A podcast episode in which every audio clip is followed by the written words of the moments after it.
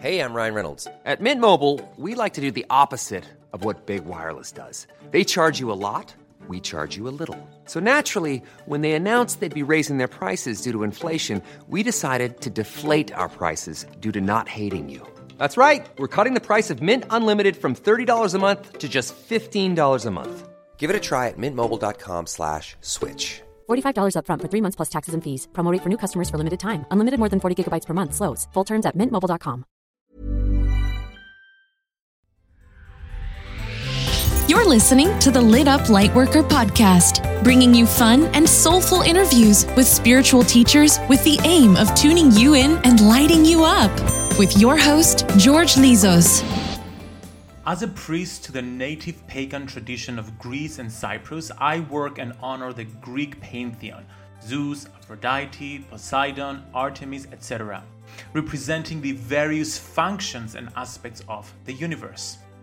Similar to the Greek pagan tradition, all ancient cultures around the world have their own worldview and honor the divine through their own representations of gods and goddesses.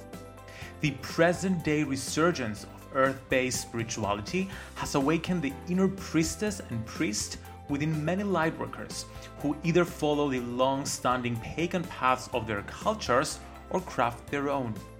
Whatever your religion or spirituality, you can embrace your inner priestess or priest and learn to honor your definition of the divine in a deeply sacred way.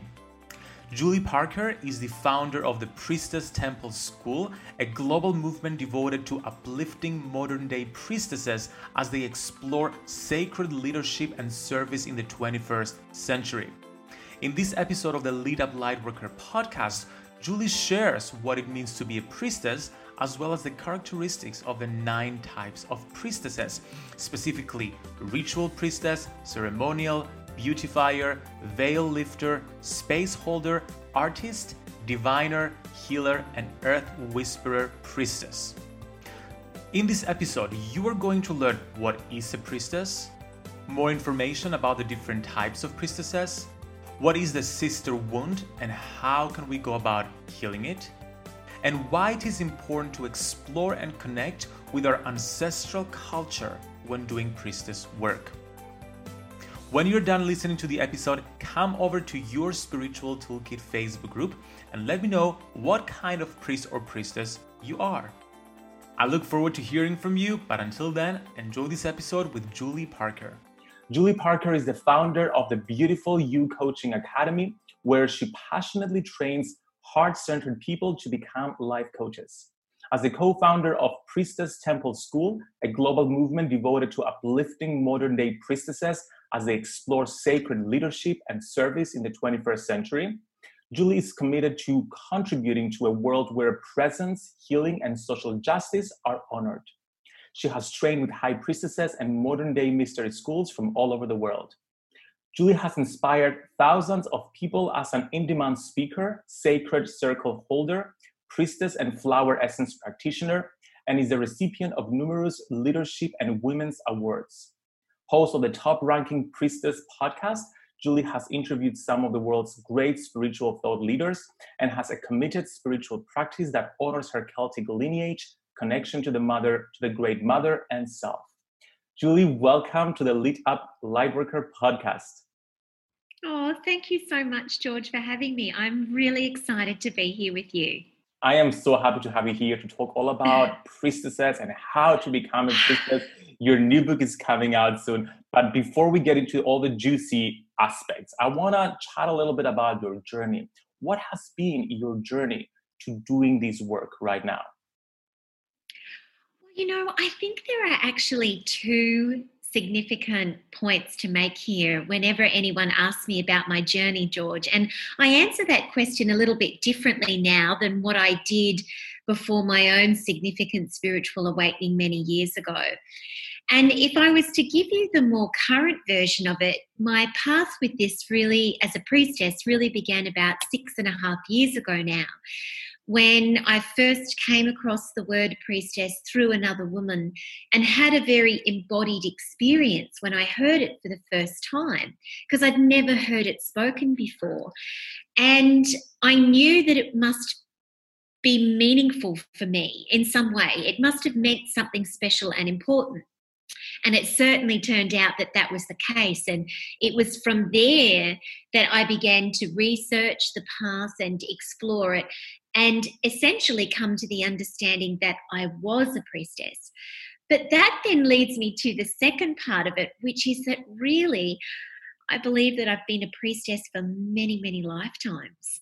And in fact, am not really certain exactly where this began because my research in the conscious body that I'm in now helped me to see and understand that I had, in fact, been a priestess all my life and fascinated with the world of Mother Earth and goddess culture and so many other things since a child.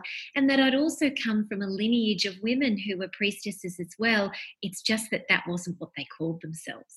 So there's kind of two answers there. It's like relatively recent here in this now, but I think it's also ancient too. That's so beautiful and sort of confirms uh, something that I've believed for a few years now. In my, because I'm a past life regressionist, so I regress people in past lives. And what I realized from all the different past life regressions I've done is we are affected both by our ancestral DNA, therefore our lineage from this physical body, but also our spiritual DNA and therefore our past lives. So that's basically what's happening for you. You came to the realization that you know what, I've been a priestess for so many past lives, but also in this physical body with this current DNA, like my ancestors have been priestesses as well, which just, uh, it's a beautiful amalgamation of like all these beautiful spiritual energies. So you are in this stage right now where you're, you're, you have your priestess school and you're you are launching into the world a beautiful, very beautiful book, by the way. I love the cover. Thank all you. about becoming a priestess. Now, what was your aim with writing this book? What is the purpose? What do you hope that this book does? Oh, that is such a powerful and beautiful question, George. Thank you for asking it of me because you've basically just asked me to go straight to the heart of a writer, you know, in of which you are one too, a writer and an author. Really, my deepest desire with this book is that any um, spiritual light worker, whether they're a woman or, or even a man or of any gender identification that picks it up, realizes that there is a sacred spiritual leader that lives within them, mm. that we need them. That we need them to step into their light and we need them to shine their work out in the world. And that, that one step deeper than that, which is the journey that this book takes people on is to understand that the pathway to that, the pathway to true priestessship and sacred leadership, is by acknowledging our shadow and our ego, looking at all the parts of us that require healing and focusing on those first. To not worry about all of the external stuff outside of that to begin with, because that can be very spiritually seductive, you know, of um, what I've got on my altar, or how big is my flower crown, or, you know, my goddess photo shoot, you know, all of that sort of stuff. And don't get me wrong, George, I'm a fan of a good flower crown, and I'm a fan of a, of a chunky crystal ring and all of the things. I love that stuff. But it's the real inner work that calls us so deeply into ourselves that I want this book to inspire people to do, knowing that if they do that, their ability to become a magnificent space holder for others amplifies so significantly. I love that you talk about doing the inner work and bringing up the shadow and the ego because um, in this day and age, there is a lot of spiritual entertainment going on especially when it comes to like goddess work, etc. So it's all about again the way things look and the pictures you take and the flowers you have and the flower crowns. So people like outside looking in, wanting to get in, they feel like, oh, okay, this spiritual path is all about like fun and games, airy fairy, fluffy. They don't realize that it's actually work before we can you can get to the stage where you're embodying your inner leadership and are ready to come into this world to like work your light. So I love yes. that you focus it on that. So, what is a priestess? You mentioned sacred leadership, mm. so but let's go deeper. Mm. Well, I think that if you were to get 10 priestesses in a room, same as maybe 10 witches or 10 leaders, and you were to ask them what each of those things are, each of them would probably have a different answer. Now, some of them might be connected, and I think it's highly likely that they would be, but not everybody would necessarily agree because there isn't a primary definition. And this is particularly the case because from ancient times, priestesses in different cultures did different things and they meant different things to their communities and therefore to themselves as well. But for me, in essence, in a modern day 21st century term, a priestess is a sacred spiritual leader. Mm. And in particular, she is a sacred spiritual leader that holds space for other people to access their own divinity within. She is a channel and a guide and a space holder for other people to touch and get in touch with the deepest parts of their spiritual self. That is her service. Now, she may do that, George, in many different forms. She may be a healer, a coach, a guide, a Reiki master, a crystal energy practitioner, a mum, a nurse, a teacher. She could come in many, many different forms. Um, it's highly unlikely that she's floating through the world um, in a caftan 24 7. Out, you know, she's a real everyday person, just like me. so it's all about basically tuning into our own life purpose, our own sacred mission, identifying that, stepping into it fully, stepping into our power, and then using that to lead and to basically uh, lead in a way that helps other come into their own leadership as well. Now, you talk in the book about the different types of, of priestesses. And mm. I've seen mm. you mention them in, uh, in social media as well. And there's a priestess quiz on your website. I'm like, oh, I wonder what kind of priestess I am. So, talk to us about the different types of priestesses. Mm. Well, there's two different forms of different types of priestesses that I talk about in the book. The first is the actual different types of individual priestesses and priestess collectives from ancient times. Everything from the Vestal priestesses of Rome to the Volur, who are the Norse um, priestesses to Mayan priestesses and many others. And then through my own study and work, um, I've drawn from that nine different archetypal energies or types of priestesses, and they include the veil lifter priestess, for example, is one of the first that comes to mind. And this is the priestesses amongst us who are highly intuitive. They are literally the priestesses that draw back the veils between ourselves and our deep inner wisdom. And so they're often counselors, healers, coaches, guides of some sort that really help people get to the essence of who they are. Then we have earth whisperer priestesses. These are our magnificent mavens who are plant medicine uh, based babes, and they are protectors of the Great Mother.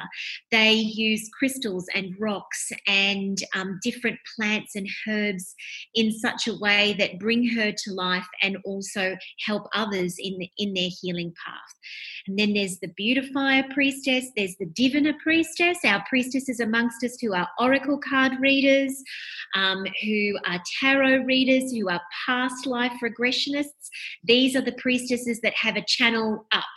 They are the ones that have a strong channel to higher energies and other energies. And so they easily can talk with other spirits and guides.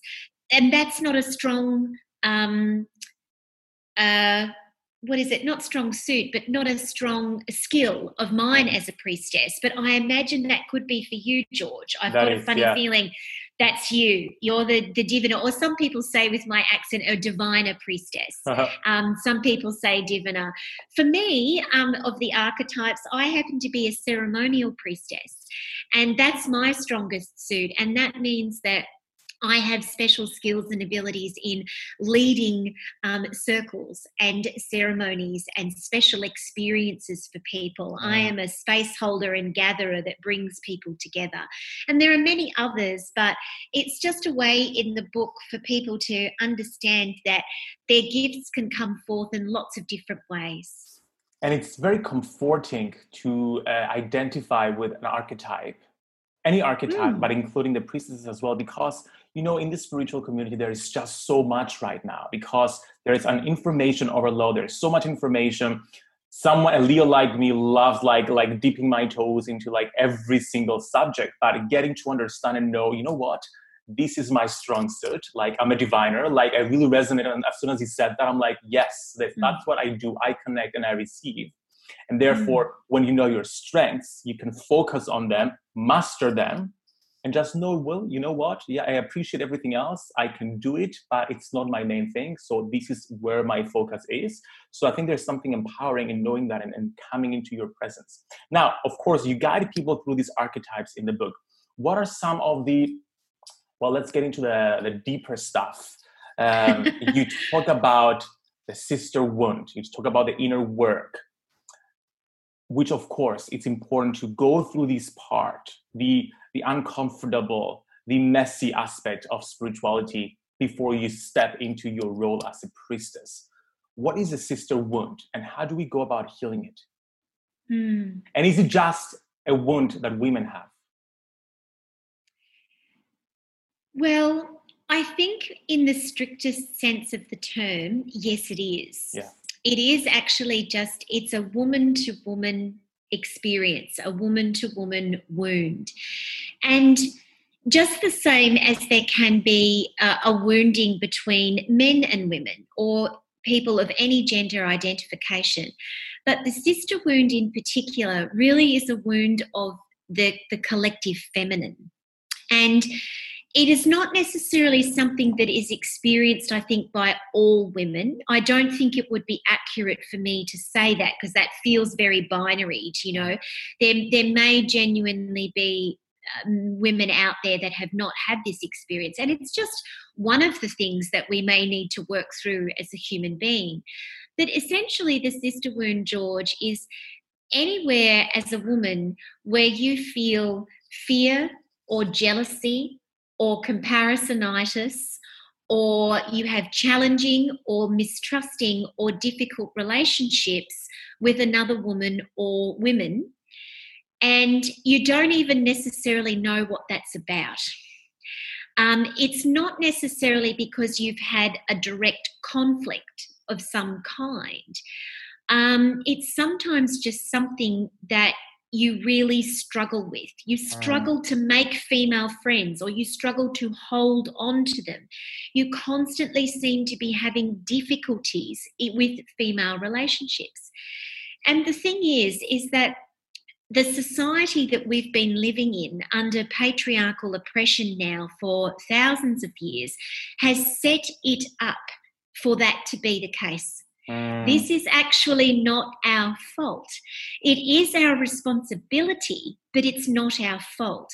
Because once upon a time, in ancient cultures, that wound we believe or would like to believe at least from our interpretation of history was, really was not present because women and men mind you lived in community together there was a sisterhood and kinship where you raised other people's children as your own. You did that collectively. You weaved together. You cooked together. You lived together. You prayed together. You were priestesses, healers, witches, guides, community women's, mavens, magas, crones together. There was really no separation, unlike what began to happen when we became agriculturalized, Christian homogenized, patriarchalized, white supremacized, and everything else that goes with that, um, and forced into more secular individual homes and lives. And the patriarchy has set women up to then compete against each other, see each other as competition, see each other with suspicion. Um, and this is where so much of that wounding comes from. And so, this is one of the big things that I believe that collectively we're being called as women, and our men folk in our lives should want us to do this as well to reclaim mm. and to reconnect back in. And this is why, and I'm sure this is not going to be news to many of your listeners, George, this is why we have seen an exponential rise in the number of women both holding and going to sacred circles We are returning to an ancient practice there where women sit at all one level and all can gaze and see into each other's eyes with no hierarchy, just as it was once done so long ago, and where our hearts can be opened and speak with truth, even if that is fearful and challenging and difficult in each other's presence. And so the healing of that wound is beginning. It's not our fault, but it is our responsibility, and we have to take it back. And when we do that, women of the world will rise collectively in so much power. And I'm here for it. I know you're here for it too. Gosh, and I'm so grateful that you talk about this in the book, and I'm so um, I'm so looking forward for women all over the world just embracing sisterhood once again. it's very funny because the other day I was uh, watching an interview by Lady Gaga talking about her new album, and she was talking about she was referring to that in a way she's very spiritual. I, I feel she's a priestess. And she was saying that she mm. never received any sort of support or guidance from the female, from the females in the industry. She had only received mm-hmm. help from the males in the industry. And she sort of said that in, in, in some sort of, she was resenting it. She wished she, she was being guided by the, by the women in her industry. And then she was telling how because um, she didn't receive help from the women. She felt her responsibility to be there for other women, younger women, like new women in the industry, talking about Ariana Grande, how they did this song together, Rain on Me. Um, but yeah, it's happening all over the world. And I'm so excited to see mm. this revolution happening right now. Now, why is it important to connect and is it important to explore and connect with our ancestral culture when doing priestess work. I know you talk about your Celtic lineage and you talked about your past lives being a priestess and these present lifetimes ancestors being priestesses as well. Is it important mm-hmm. to connect to our to our ancestry and our culture, or how do we approach it? I personally believe that it really is, George. And I know that that is me speaking from a place of privilege because I understand that for many people it's quite challenging for them to explore their family of origin. Um, you know, maybe if they were adopted or they may be orphaned, um, and it's challenging for them to connect with older people in their family. They simply might not be around there are different ways that we can do that these days, um, and there's so many wonderful ancestral guides that can lead us and help us with that direction. But I do believe that it's very important because of the personal and cultural context that it can give each of us in our spiritual practice. And one of the reasons why that is even more important at a deeper level is because I believe that it will really, really assist us as a spiritual community to disengage um, from things such as cultural appropriation. Yes. Um, because when we actually have an understanding and feel a connection to and a pride in our own culture, and which we all have in some way or another, then we will, or it's my fervent hope that we should then deeply lean into the practices of our ancestors and the culture that we come from. And that while we can admire and appreciate and honour uh, cultural and spiritual traditions from other cultures, that we develop an understanding that those are not for us to actively use or take or twist in any way uh, that just sees us do it because we think it's pretty or we think it's um, different or we think that's really nice or that looks really spiritual, I'll take that. And I'm speaking particularly to the white folk that are listening now because this is something that we have done significantly through colonization and so many other practices. And the things that we think may be okay to take or use now at varying different times, particularly Indigenous people and those of Black cultural background, have lost their lives for. And it's therefore very insensitive in so many different ways for us to think that we could just use that in some way. And so I think that's a very, very important of being a, a, conscious, modern spiritual being and one that is deeply respectful. And I know for me, when I've begun to explore my own cultural lineage, I've found so many things in my line that are just beautiful and rich and amazing. And I want to keep going deeper with that. And I feel such pride and such connection to it because it's my blood, it's my people. And so I so deeply wish that for everybody because when you find it, it absolutely grounds and anchors you in the most beautiful way. Oh my goodness, I am so glad you brought that, that up because cultural appropriation is something that's not talked over a lot in the spiritual community. And when it does, it usually like it results in like uh, arguments and like heated discussions among people, like wanting to like claim things their own. Mm. And I get that mm. people are coming from a good perspective. I get that they want to explore their spirituality and connection to source in, in various ways and in a way that makes sense for them. But because I've been there myself, because since I was 15 years old, I've tried so many different spiritual modalities. I delved into Wicca, I delved into the Celtic goddesses, etc. It was only when I made the conscious decision and I felt the calling to start connecting to my own Cypriot Greek culture, the ancient mm-hmm. culture, and became a priest to uh, Hellenic polytheism, like therefore the um, the Greek gods and goddesses, that I felt this strong connection, this unequivocal mm-hmm. right to this religion, to this spiritual practice, it felt like letting go of a breath I hadn't known I've been holding in for so many years. It felt like mm. coming home. Oh, and, beautiful. It's yes. something that I talked about in your podcast when I I went and I thought I wanted to become a priest to the Celtic goddesses. And while I was listening to the priestess talk to me about Rhiannon and all the different like Celtic goddesses, I'm like, I respect that. I've been to the rituals. I love that. But this is not me. Mm-hmm. I'm, I'm Greek. so yeah. I wonder if I can find that within my own culture. And whereas I've been mm-hmm. doing that with the different cultures for so many years before that, I had never felt more at home when I explored my own ancient culture's spirituality. So 100% with you with that. Yeah. Julie, I am so happy we've had this conversation and I'm so happy to share it with my community. Please tell people where they can get your book and where they can uh, find you and work with you.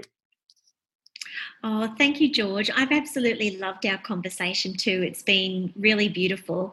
And um, big yes to the Greek pantheon. So lucky there. So many extraordinary gods and goddesses and so many wonderful cultural practices. I talk about Greek priestesses in the book so deeply. Everyone can find me at juliesuzanneparker.com. Um, that's where I am. The Priestess Quiz is there and information about the Priestess book. And just Priestess Ancient Spiritual Wisdom for Modern Sacred Women. The book is just available on Amazon and all good online stores throughout the world. Uh, so, yeah, I just I hope that for anybody that's drawn to it, they absolutely love it. And of course, you'll find all the information in the show notes. Julie, thank you so much for joining us. Wishing you a lovely rest of your day. Thank you, George. Thank you for listening to the Lit Up Lightworker podcast. Don't forget to follow us on Instagram at George Lizos to grab your free Lightworker survival guide and catch the next live episode.